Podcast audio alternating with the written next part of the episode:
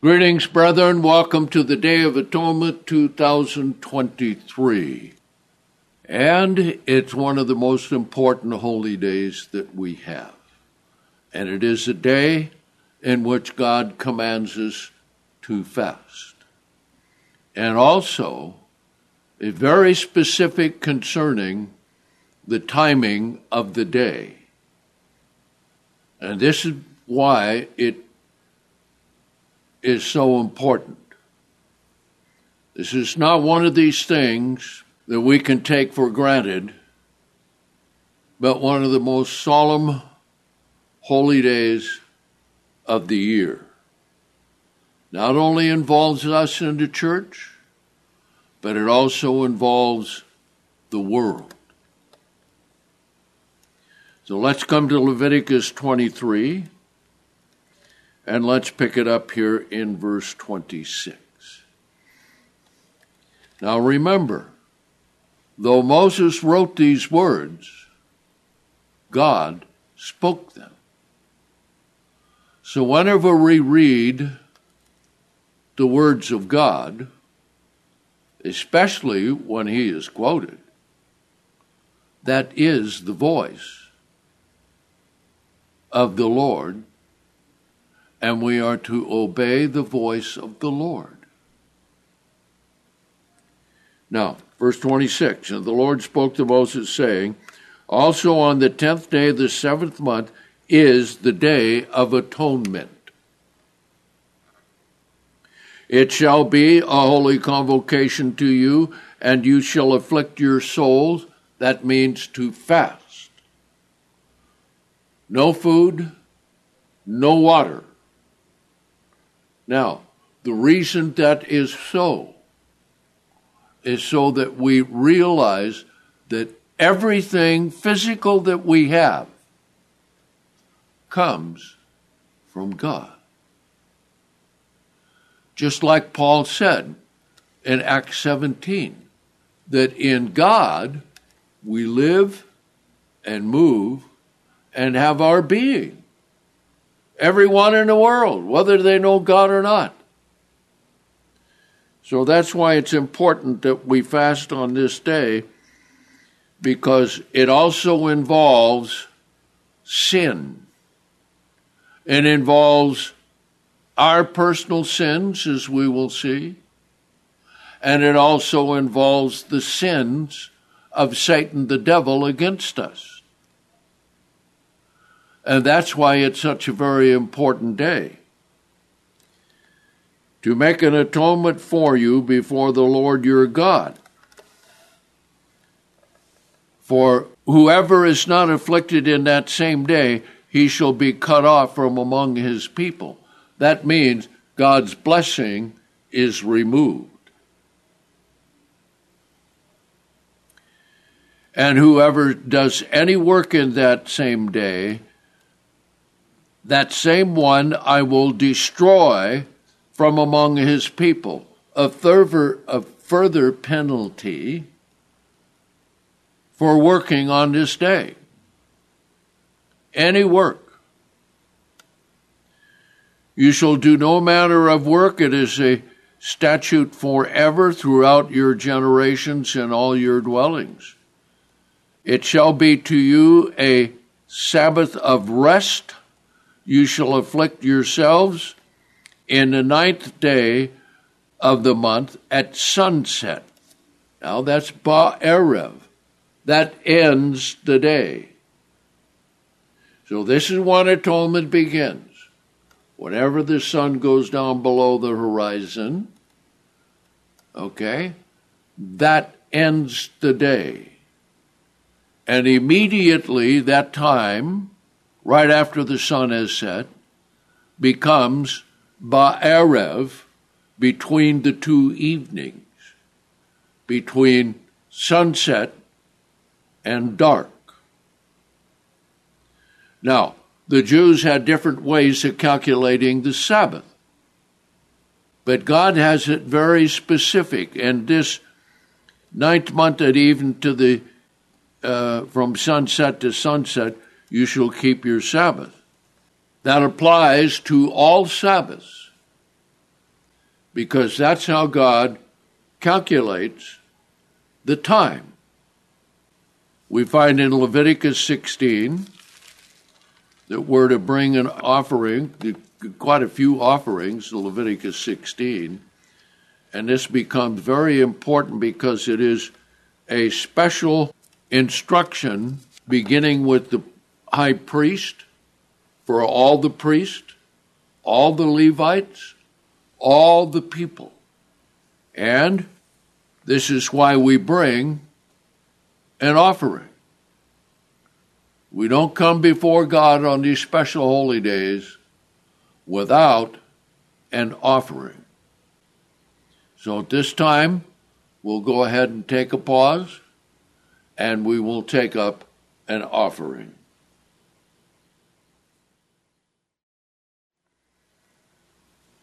Now let's continue on with the Day of Atonement. And the whole chapter of Leviticus 16 is a detailed account on what was done at the temple for the Day of Atonement. And Day of Atonement is Yom Kippur, which means a day of covering. So let's begin here, Leviticus 16 and verse 1. And again, you see the explicit instructions. Now, remember this. Remember how important that the whole temple area was, and then you get into the holy place, and then the Holy of Holies. And when the tabernacle was set up in the first month of the second year after they came out of Egypt, then God devoured the offering that was there on the altar. And the command was that that fire was to always be kept burning because that came from God. And then the two sons of Aaron, when they were supposed to be watching and putting the wood on the fire, they let it go out. And then they started another fire, which was just taken from ordinary fire and not what God sent down to, to start the fire. God intended that fire to be from Him continuously all through time. That they could always say, This is the fire of God. So God executed the two sons of Aaron because they didn't follow the instructions. So all of these instructions in Leviticus 16 are very important. And again, we'll start out in verse 1. And we'll go through this and we'll see everything and we will see what all of it means. Verse 1 The Lord spoke to Moses after the death of the two sons of Aaron when they offered before the Lord and died.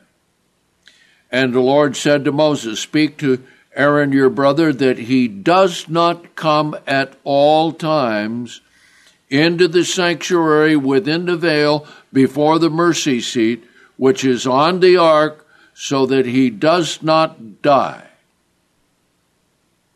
for I will appear in the cloud over the mercy seat. Now, I want you to think on this for just a minute. In the covenant with Israel, only the high priest could go into the Holy of Holies. And God put his presence there in that day, special presence His presence was always there. And that was called the Shekinah. And when Aaron went in, it was only once a year. But today, under the covenant of eternal life, we have access to God the Father every single day through prayer. And then couple that with Bible study. And how important all of this is. Aaron shall come into the sanctuary this way with a young bullock for a sin offering and a ram for a burnt offering. Now that was for him because he represented to all the people God. And he was the only one who had access to God one day a year.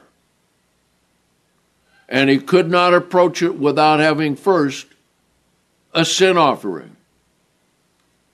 Verse 4 he shall put on the holy linen coat, he shall have the linen breeches upon his flesh, he shall be girded with a linen girdle, and with a linen mitre he shall be dressed. These are holy garments. And he shall wash his flesh in water and put them on. Now then, think about the New Testament. we are to have the righteous holy garments, right? And when we come into the presence of God, on that sea of glass when the resurrection has been completed, we're all going to be appropriately dressed because we're going to meet God. Now think about that. Okay? Then here's special instruction. Verse 5 He shall take from the congregation of the children of Israel two kids of the goats for a sin offering, one ram for a burnt offering. And Aaron shall offer his bullock for a sin offering, which is for himself, and make an atonement for himself and for his house. Now, we're going to see that for a complete atonement, there are two parts. And that's why we have this ceremony. Now, here's further instructions what he was to do. Verse 7 And he shall take the two goats and present them before the Lord at the door of the tabernacle of the congregation. And Aaron shall cast lots on the two goats one lot for the Lord, the other lot for Azazel. That's where a lot of difficulty comes for a lot of people in understanding. And most of the commentaries that you read, and please understand this, the reason that they don't comprehend it properly is because they don't keep the Sabbath and holy days of God. And they don't understand that there are two parts to the atonement. We'll cover that. That's what we need to understand. And he shall cast the lots.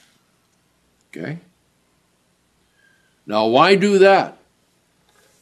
The reason is men do not know right from wrong, good from evil.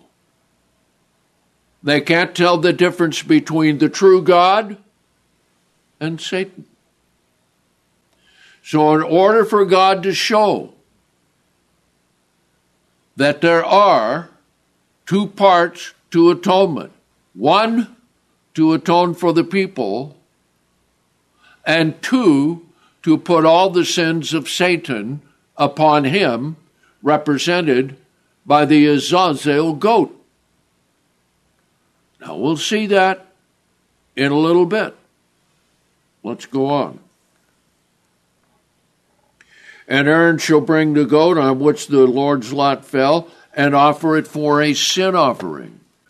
But the goat on which the lot fell for Azazel shall be presented alive before the Lord to make atonement upon it, not for it, on it. And shall send it away into the wilderness for Azazel. Now, this does not mean another, another name for Christ as scapegoat. This directly means for Satan the devil, as we will see. And Aaron shall bring the young bullock for a sin offering, and shall offer it for himself, and make atonement for himself and for his house, and shall kill the young bull for a sin offering which is for him. And he shall take a censer full of coals from the fire off the altar before the Lord, and his hand full of, of fragrant incense, beaten small, and bring it within the veil. And he shall put the incense on the fire before the Lord, and the cloud of the incense shall cover the mercy seat, that is, on the testimony or the ark of the covenant, and he shall not die.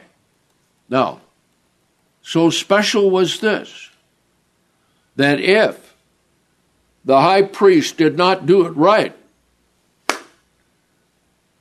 history, he's gone. So what the Jews did, they tied a rope around the high priest. So that if God struck him dead, they could pull him out. Now, after he does that, and he shall take the blood of the young bull and shall sprinkle with his finger upon the mercy seat eastward, and shall sprinkle at the front of the mercy seat seven times from the blood with his fingers. Now, that's the only time that blood was applied in the Holy of Holies. So that's how special this day is. Now, after he did that, then he would come out, verse 15. Then he shall kill the goat of the sin offering that is for the people, and shall bring its blood inside the veil. So he made the trip out. He offered the goat, took the blood, and went back into the Holy of Holies. And he shall do with the blood as he did with the blood of the young bull, and sprinkle it upon the mercy seat and before the mercy seat. And he shall make an atonement for the sanctuary because of the uncleanness of the children of Israel and because of their transgressions and all of their sins. Now, mark that all of their sins. All the sins that the people made of themselves. That covers for their sins. And Kippur means to cover. It also means, as we will see, to ransom. Let's continue on. And so shall he do for the tabernacle of the congregation which remains with them in the midst of their uncleanness. And there shall be no man in the tabernacle of the congregation when he goes in to make atonement in the sanctuary until he comes out and has made an atonement for himself and for his household and for all the congregation of Israel. So that forgave and covered all their sins, beginning with the high priest then the Levites, then the people. Now then, here's where the difficulty comes. And it's hard for people to understand. But you see, there are sins this way sins that we do of our own volition, and sins that we do which Satan the devil has caused us to do. Now then, we see how God has taken care of the sin for human beings. But then the greater sin is what Satan does. So God lays all the sins that he caused all the people to do, which were in addition to the sins that they chose to do, back on this goat for Azazel. Verse 20. And when he made an end of reconciling the sanctuary and the tabernacle of the congregation and the altar, he shall bring the live goat.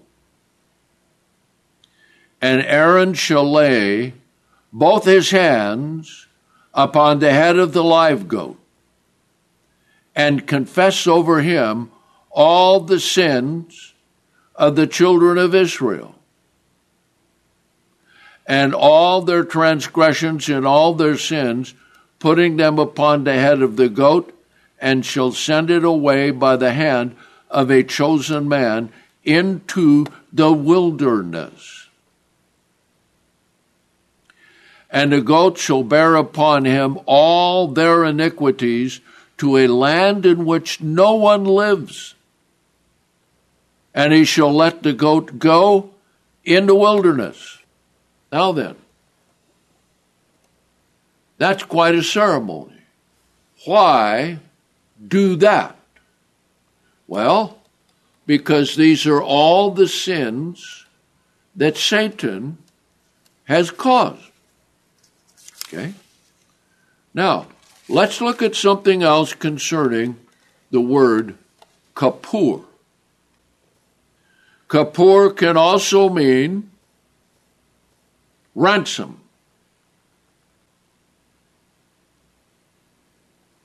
And ransom is quite a very important thing.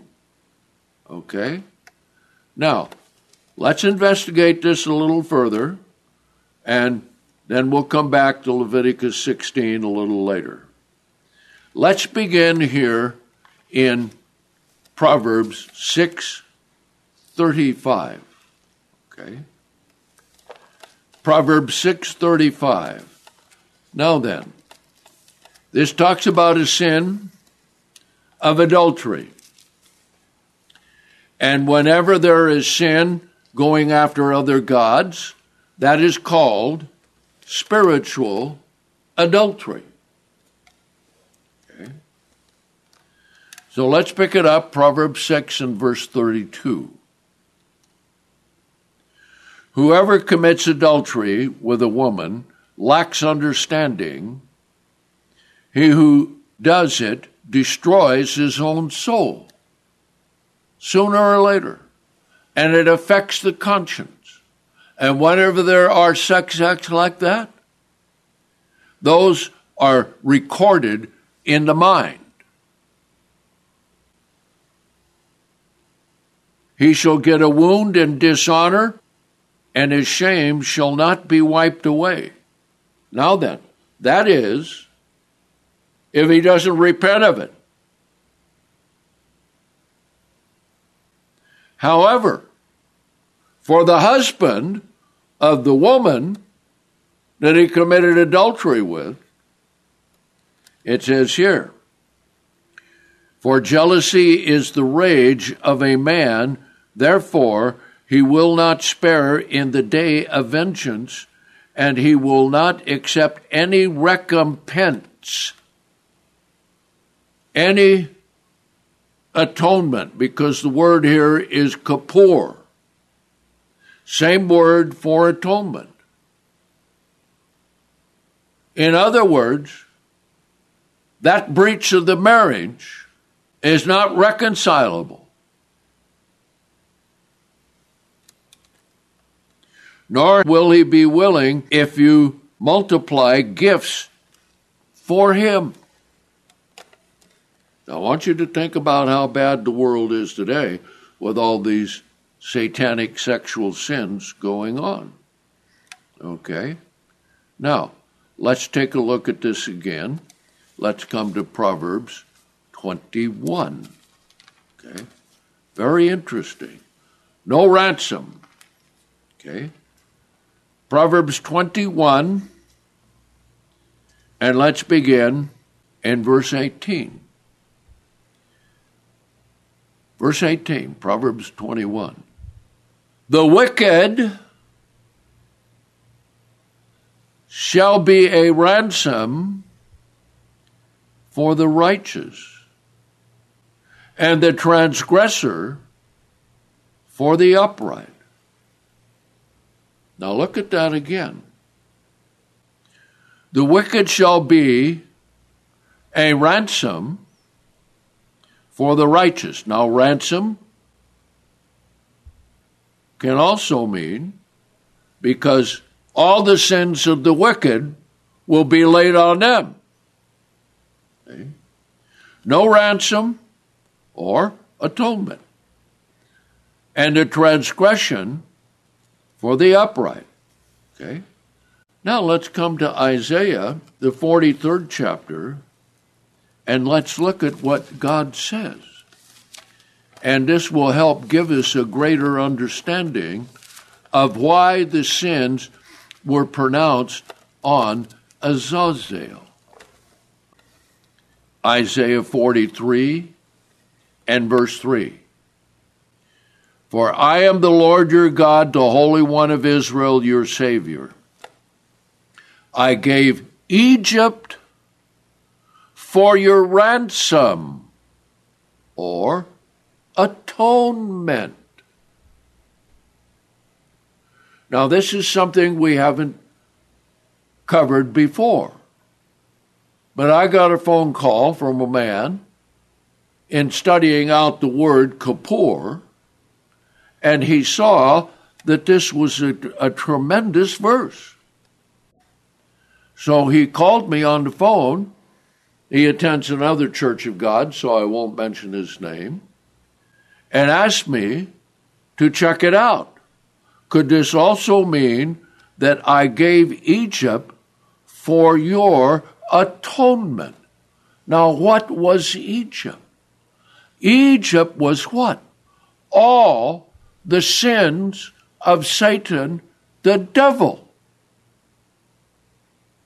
Now, for God to deal with the children of Israel, he also had to lay upon the Egyptians all their sins. Now, did he do that? And how was that done?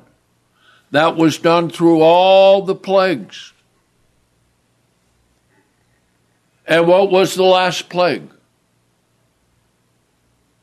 The last plague was the killing of the firstborn of man and beast throughout all of Egypt.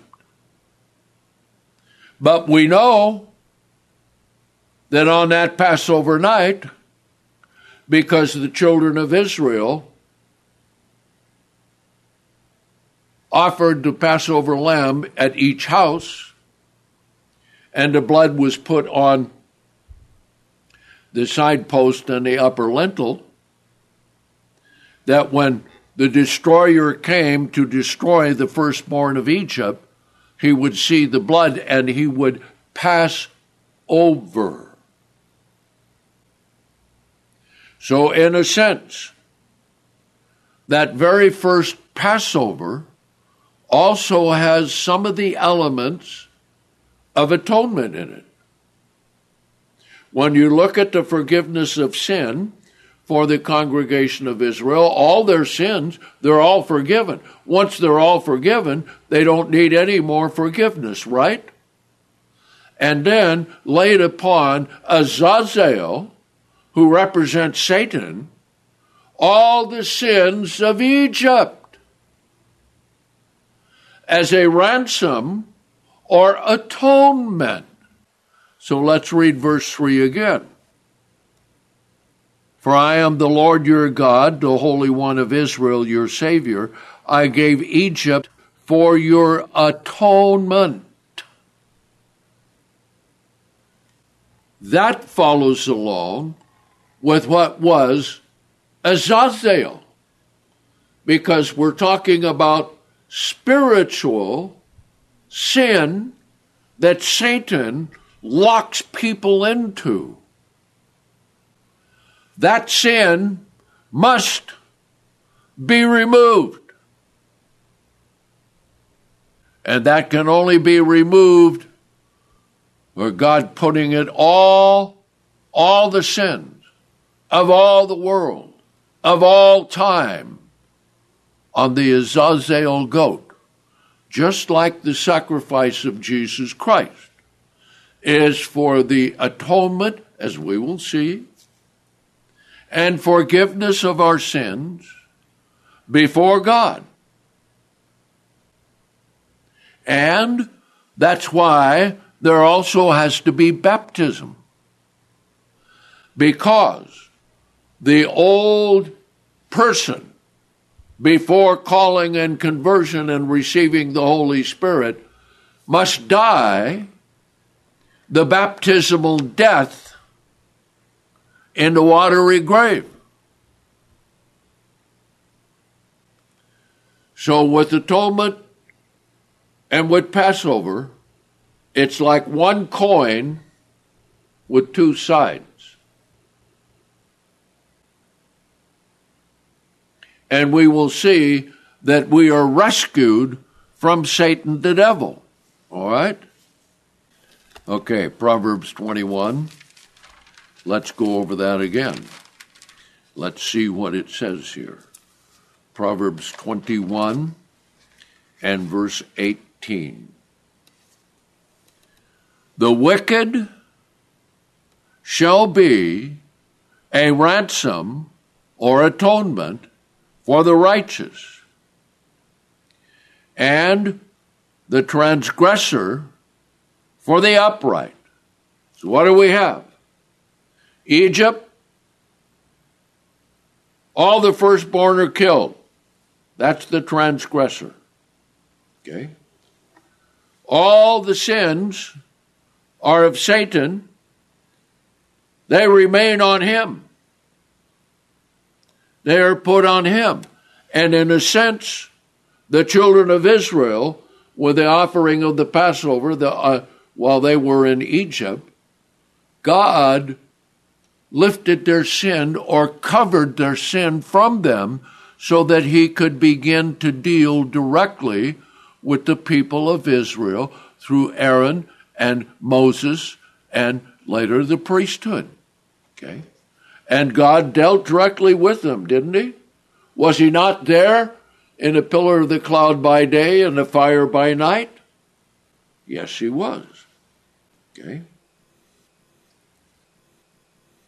So that ties in with Isaiah 43. All right?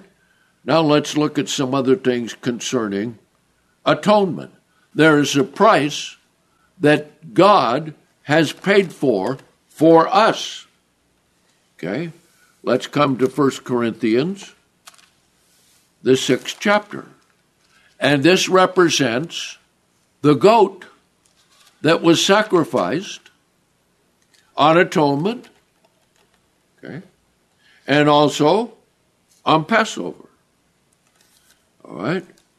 1 Corinthians 6, and verse 20. Let's go back to verse verse 19. Okay? What? Because Paul is talking about all the sexual sins that were going on and other sins in, in Corinth. And he, he finishes by saying, What? Don't you know that your body is the temple of the Holy Spirit, which is within you from God? and you are not your own? See, we need to understand that. Having the Holy Spirit of God is the greatest thing that can happen in our lives until the resurrection. Verse 20 For you were bought with a price. Okay? That price was the death of Jesus Christ and his shed blood and his sacrifice for the forgiveness of sin. And so that opened the way for us to have direct contact with God the Father and Jesus Christ in heaven above. Okay? For you were bought with a price, therefore, glorify God in your body and in your spirit, which are God's. See? Now, if we're bought by a price, God owns us. We are His. We are His children. And He also does something else for us, which is very important. Okay? Let's look at it here in Colossians 1. That He delivers us or rescues us from Satan the devil. Now, that's quite a thing, isn't it, huh? Now, he says here, verse 12, Colossians 1. Now, this is quite a thing. I want you to think about this on this day of atonement when we're fasting, when we're praying, when we're coming to God, when we know that He is forgiving our sins, when we know that that great sacrifice of Christ was a tremendous and awesome thing indeed, that God would give up being God to become a human being and only retain just enough of his being, of his God existence, so that he was God manifested in the flesh and born of Mary. And then had every experience in growing up that every human being has, so that he could become that sacrifice for the Lord and for the sins of the whole world, but not for the sins of Satan. Giving thanks to the Father was made us qualified for the share of the inheritance of the saints in the light who has personally rescued us or delivered us. Okay? From the power of darkness and has transferred us under the kingdom of the Son of His love, in whom we have redemption or atonement through His blood, even the remission of sins, who is the image of the invisible God the firstborn of all creation, and that means the firstborn from the dead. All right? Now, let's come to Acts 26. Let's see what Paul said about this, see. Because not only are we delivered from our personal sins, we are delivered from Satan the devil and the sins that he perpetrates upon us. Now think of all the sins he's perpetrating on the world right now with all of this satanic sexualization of the world. Okay? Now here is what Paul said. He repeats the words of Christ. Why was he called? Now we know that he was steeped in Judaism more than any of the other apostles. And there was a reason for that. Okay, let's go ahead and take a break and we'll come back and we'll pick it up here at Acts 26.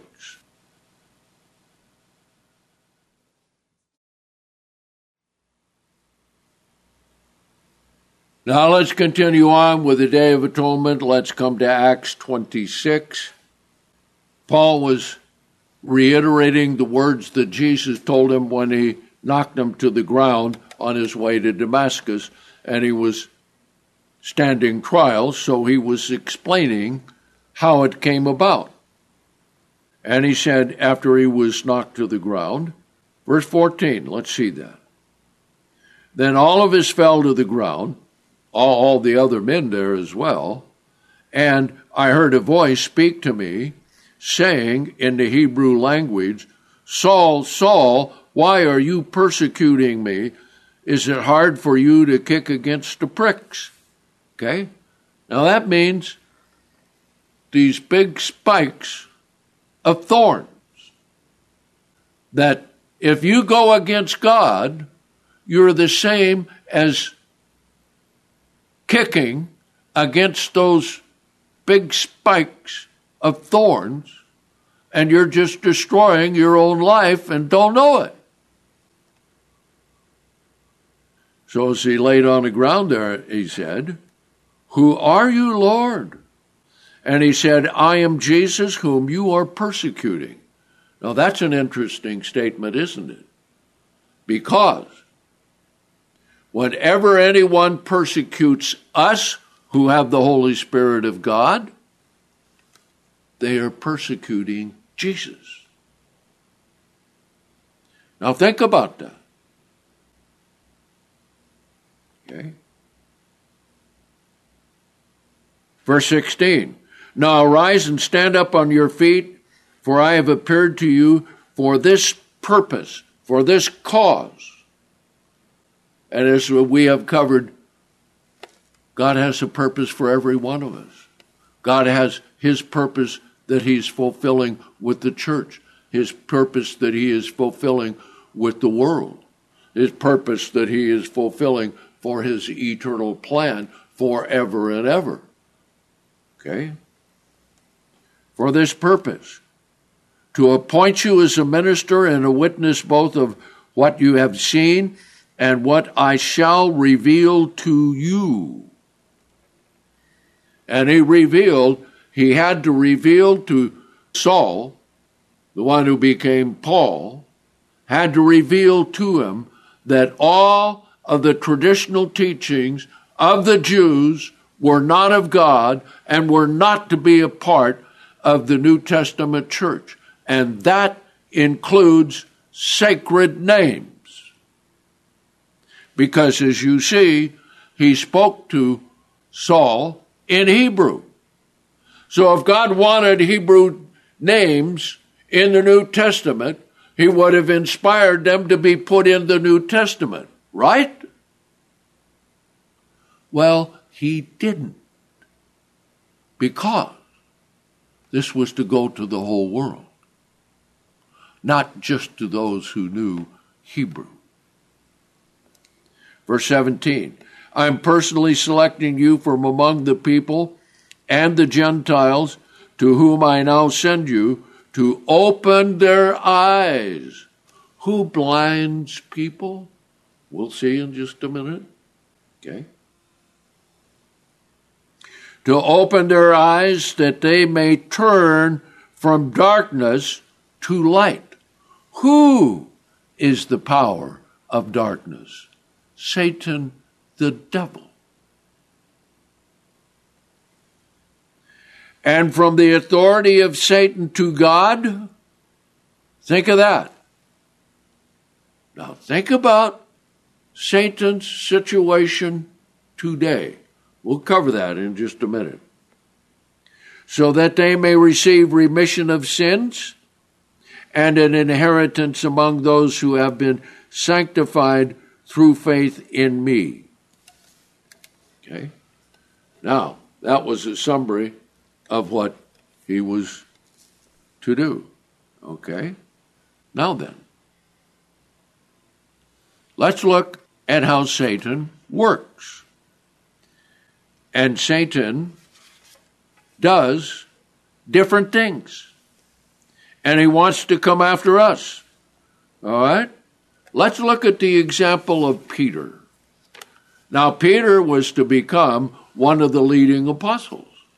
There were actually three of them Peter, and James and John. Let's come here to Mark, the eighth chapter. And let's see that Satan likes to come along and use human effort to introduce sin. So, when the choice of sin is made by the individual, that's their sin, but the power behind it is Satan, and that must be accounted for and atoned for and taken care of by God. All right? Acts 8 and verse 30. This is after, right after, right after the vision of transfiguration. Then he strictly charged them that they should tell no one about him. And he began to teach them that it was necessary for the Son of Man to suffer many things and to be rejected by the elders and chief priests and scribes and be killed, but after three days to rise from the dead. Now then, notice Peter's reaction and notice Jesus' response. And he spoke these words openly. Then Peter took him aside and began to rebuke him. Okay? Rebuke Jesus Christ. Now, we don't know all the words that were said, but he probably said, Well, Lord, why would you say these things? And then we'll see a little later he volunteered to die for Jesus. Well, so verse 33 But he turned and looked at his disciples and then rebuked Peter, saying, Get you behind me, Satan. Huh. Think of all the battles that were going on spiritually between Christ and Satan and between the disciples and Satan. Okay? Get behind me, Satan, because your thoughts are not on the things of God, but on the things of men. Okay? That is the entrance of Satan, the devil. When you get your thoughts on the things of men that are not in accord with God, then that comes up. Okay? Let's come to Luke 22. Let's see another account. Here, Peter was acting as if, boy, he's going to keep Jesus from having to go through all of the difficulties. Okay? No. Let's see it. Let's come here to Luke 22. Okay? And this is right after he gave the bread and the wine and he said, verse 30, he said to the disciples here concerning what they would receive in the kingdom of God. And I appoint to you, as my Father has appointed to me, a kingdom, so that you may eat and drink at my table in my kingdom, and may sit on thrones judging the twelve tribes of Israel. Verse 31 Then the Lord said to Simon, Now this tells us what his spiritual battle was going on that we don't know anything about, but this is gives us a hint of it. The Lord said, Simon, Simon, listen well. Satan has demanded to have you, to sift you as wheat. Okay? That's why we have to be rescued from Satan the devil. That's part of the Day of Atonement. How is God going to handle all the sins of Satan the devil? Those are not our sins. Those are his sins. What happens to people who do not repent of their sins as well as the sins that Satan made them do? They're cast into the lake of fire. Is that not right? That's the second death. Okay? No atonement for them.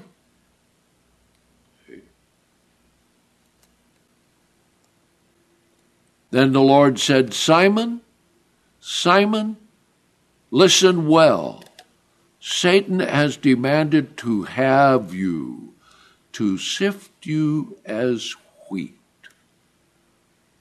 Don't know what all of that means, but that must have been something that he was rescued from. But I have prayed for you that your faith may not fail, and when you are converted, strengthen the brethren. And he said to him, Lord, I'm ready to go with you both to prison and to death. Now, that was an impetuous statement by him, right? But you see, this tells us this. Many of our thoughts, though we think they are good, are not good thoughts because they're not of God. He was thinking, well, we got to save Jesus. We can't let this happen to him. Okay? Now, verse 34.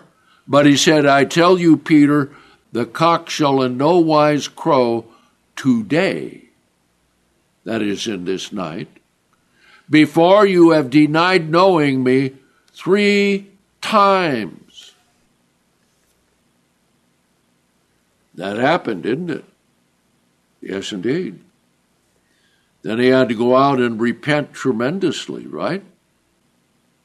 Okay. Now, let's come back to Romans 5 and verse 11 because this tells us something very important concerning the sacrifice of Christ. Okay? And notice that's just a few verses before chapter 6, where he explains about the whole process and meaning of baptism and being conformed to the sacrifice of Christ. Romans 5, beginning in verse 8.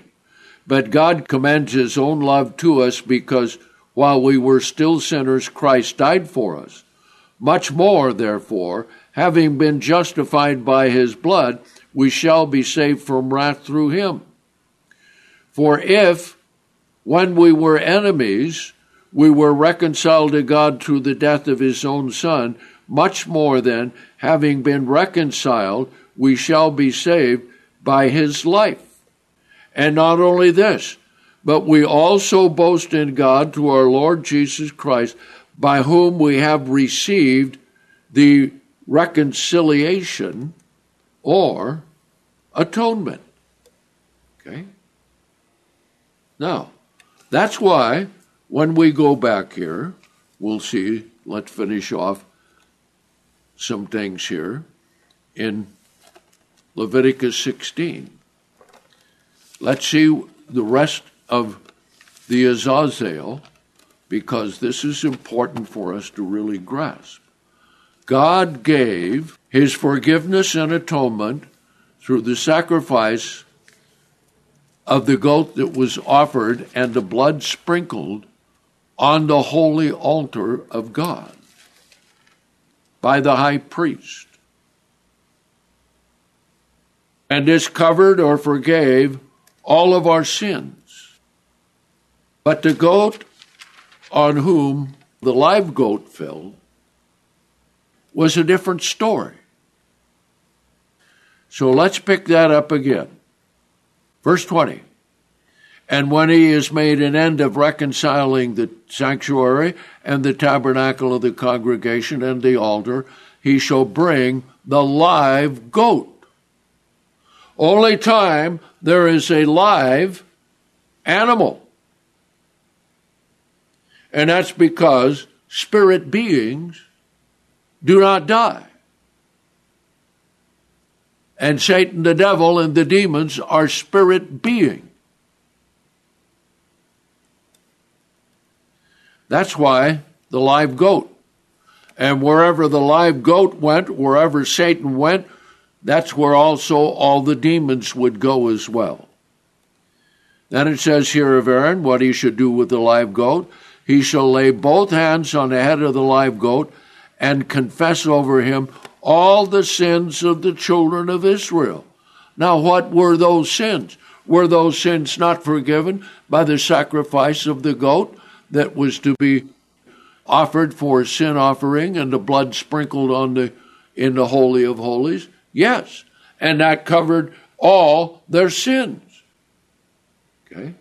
But all the sins that Satan made people do, all right? All their transgressions and all their sins, putting them upon the head of the goat, and shall send it away by the hand of a chosen man into the wilderness. Now we know in the New Testament it shows that the ultimate judgment of Satan, the devil, and the demons is going to be the blackest darkness forever.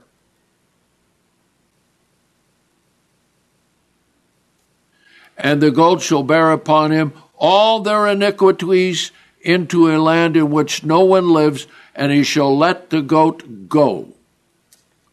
And Aaron shall come to into the tabernacle of the congregation, and shall strip off his linen garments which he had put on when he went into the sanctuary, and shall leave them there. And he shall wash his flesh with water in a holy place. Kind of a type of baptism, right? and put on his garments and come forth and offer his burnt offering and a burnt offering for the people to make atonement for himself and for the people, because atonement is to be made one with God. Not just to have your sins forgiven, not to just to have Satan's sins put upon him and removed, but so that we become one with God. To be in his family to be his children. Okay. Verse 25 And the fat for the sin offering shall be burned upon the altar, and he that let go the goat for Azazel shall wash his clothes and bathe his flesh in water, and afterward come into the camp. And the young bull for a sin offering, and a goat for a sin offering, whose blood you brought in to make atonement in the holy place, they shall carry forth outside the camp. And they shall burn their skins with fire, and their flesh and their dung, a complete burning up. And he who burns them shall wash his clothes and bathe his flesh in water, and afterward he shall come into the camp. And it shall be a statute forever to you in the seventh month, on the tenth day of the month, you shall afflict your souls, and shall do no work at all, whether it be one of your own country or a stranger who is living among you. For on that day an atonement shall be made for you to cleanse you, so that you may be clean from all your sins before the Lord. And it shall be a Sabbath of rest to you and you shall afflict your souls by a statute forever. Okay? Now let's look at some other things that the Apostle John wrote concerning sin and Satan. First epistle of John. And we're going to see some very interesting things concerning sin. Okay? Let's first of all start out with how Satan begins to make an inroad. Eventually, all sins are laid on Satan and the demons, and they are banished to the blackest darkness forever. Okay? We know this that when Christ and the saints come back to the earth, Revelation 20, the very first thing that happens is an angel a strong angel comes and takes Satan and binds him with a chain and puts him into the abyss. And it is shut and locked up. And Satan has no influence on the people all during the millennium. Okay? All during the millennium, there will not be the sins of Satan, the devil, and furthermore, we will find that God, in the second resurrection, which also means beginning with the and with the start of the millennium, that God is going to bring people to repentance. Okay? But let's examine, first of all, the children of God versus the children of Satan. And how Satan comes in first with the sins of the flesh. Okay? 1 John 2, verse 15. And it's called the way of the world.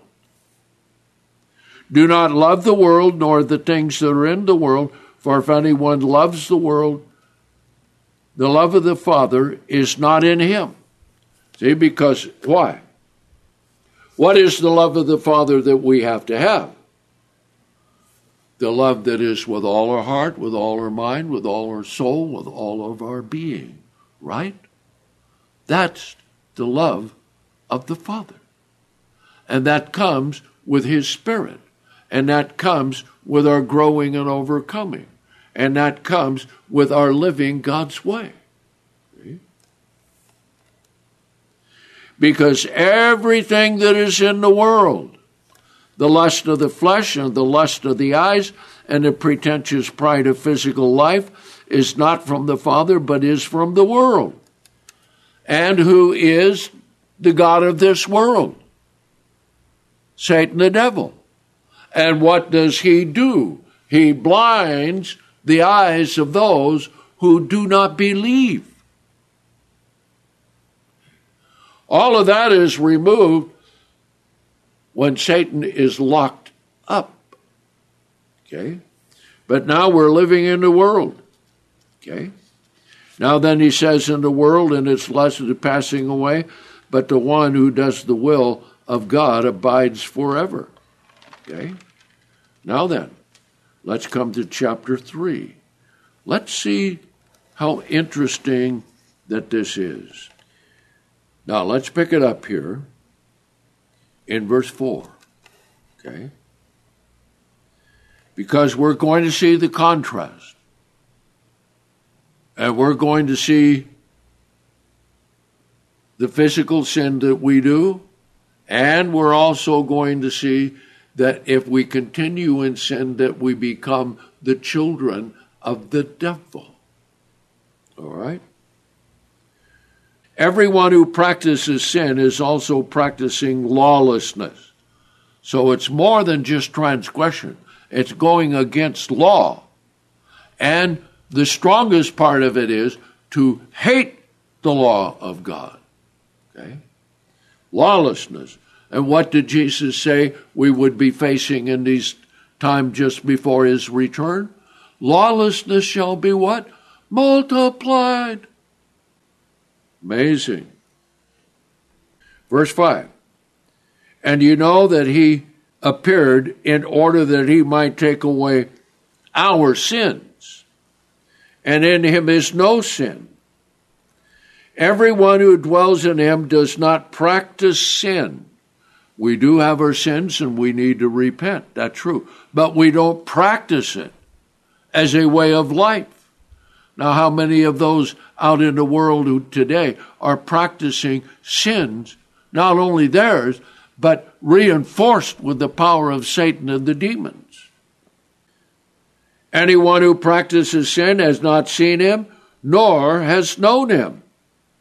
Little children, do not allow anyone to deceive you. The one who practices righteousness is righteous even as he is righteous. Okay? Now, that's what we do. And we stand in the righteousness of God. And that comes through Jesus Christ. And that's why we have Christ in us, the hope of glory. Now, notice verse 8. The one who practices sin is of the devil because the devil has been sinning from the beginning. For this purpose, the Son of God appeared that he might destroy the works of the devil. Now, notice this, verse 9. Everyone who has been begotten by God does not practice sin because his seed, that is the begettal of the Holy Spirit, is dwelling within him, and he is not able to practice sin because he has been begotten by God. Okay?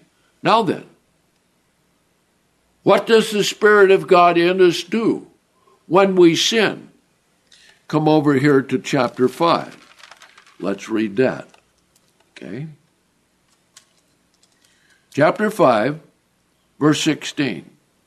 If anyone sees his brother sinning a sin that is not unto death. Okay? Now, what is a sin unto death? That is the unpardonable sin.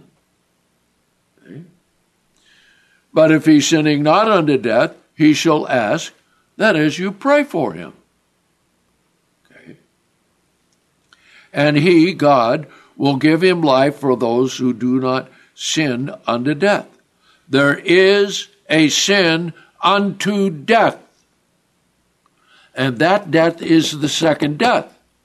There is no atonement, there is no forgiveness, there is no escape. That is the lake of fire. And after the lake of fire has consumed all of the wicked, that's when Satan and the demons will be cast into outer darkness, wherever that is in the universe, and will be there forever as a perpetual witness that sin never pays. Okay? There is a sin unto death concerning that sin. I do not say that you should make any supplication to God.